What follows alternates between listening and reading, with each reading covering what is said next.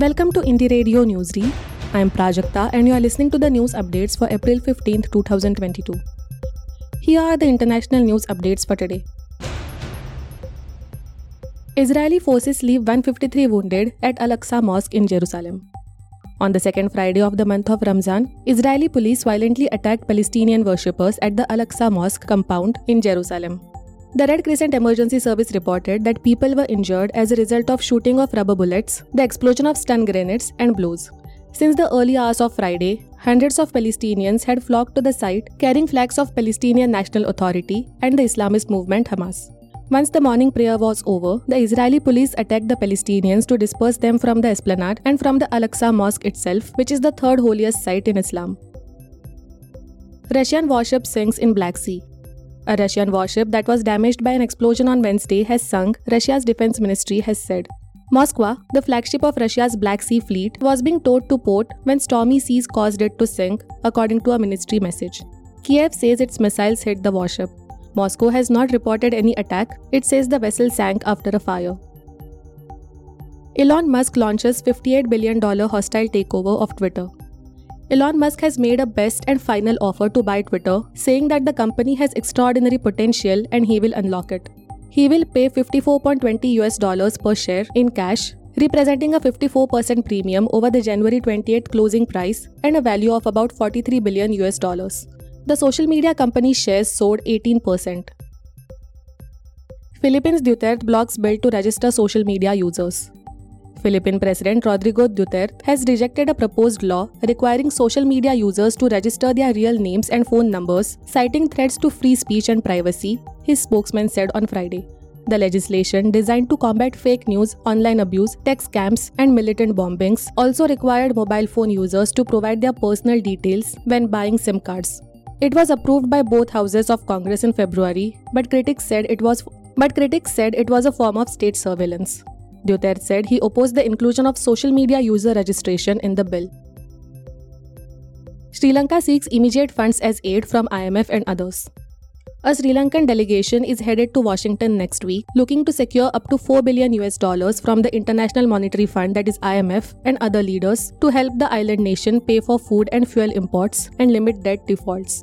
The team, led by newly appointed Finance Minister Ali Sabri, hopes to start talks with the lender of last resort on April 18th and secure aid as early as a week after negotiations.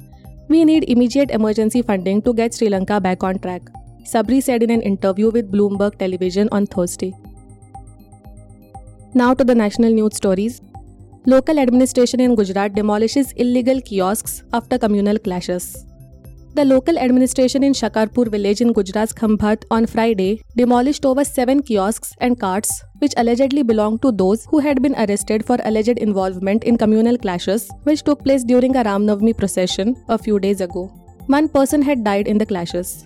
According to administrative officials in Anand, 7 to 8 carts and kiosks which had been built illegally and which encroached upon government land were razed amid a tense atmosphere. A similar incident had taken place in Madhya Pradesh, where the Khargone district administration had earlier this week carried out a demolition drive, razing 16 houses and 29 shops after communal clashes erupted during Ram Navami celebrations. Karnataka minister does show of strength before he resigns. BJP stalwart and Karnataka minister K.S. Ishwarappa, caught in a huge controversy, today asked his supporters not to worry as he will be back. In a massive show of strength before his resignation, a huge convoy of cars accompanied him as he drove to the capital Bengaluru to resign. In his constituency Shivamogga, supporters protested against his forced resignation. I don't want to cause any trouble for my seniors and well wishers in the party, so I am meeting the chief minister in the evening to submit my resignation, Ishwarappa said. Air India starts restoring salaries in a phased manner. Air India is restoring salaries of employees in a phased manner to pre pandemic levels as the aviation sector is recovering with the decline of COVID 19 cases in the country, according to the airline's official document on Tuesday. Air India's document on Tuesday said that pilots' flying allowance, special pay, and wide body allowance were cut by 35%, 40%, and 40% respectively after the onset of the pandemic. From April 1st this year, flying allowance, special pay, and wide body allowance of pilots are being restored by 20%, 25%, and 25% respectively, the document stated. New heat waves in Delhi and Rajasthan. A fresh heat wave is sweeping across parts of Rajasthan, Delhi, and Haryana, with the India Meteorological Department, that is IMD, stating that these conditions are likely to continue till April 19th. The Met Department also announced on Friday that these regions are experiencing the third heat wave of this season. This comes after a prolonged and severe spell of heat wave abated barely three days ago. Saffron flags outside JNU days after student clashes on Ram Navami. Days after clashes erupted at the Jawaharlal Nehru University, that is JNU, in Delhi, saffron flags, allegedly put up by a right wing group Hindu Sena, were seen outside the campus on Friday. Visuals shared on social media showed some posters and flags outside the campus. The posters were later removed by police, according to reports. There has been no reaction from the JNU administration yet. We respect your ideology and every religion. Insult of saffron will not be tolerated, and we might take stringent steps. Hindu Sena chief Vishnu Gupta is heard saying in a video being circulated. On Sunday, the JNU campus saw violence as two student groups, left wing student unions and the ABVP linked to the RSS, countered each other's allegations. Thank you for listening to Indie Radio Newsreel.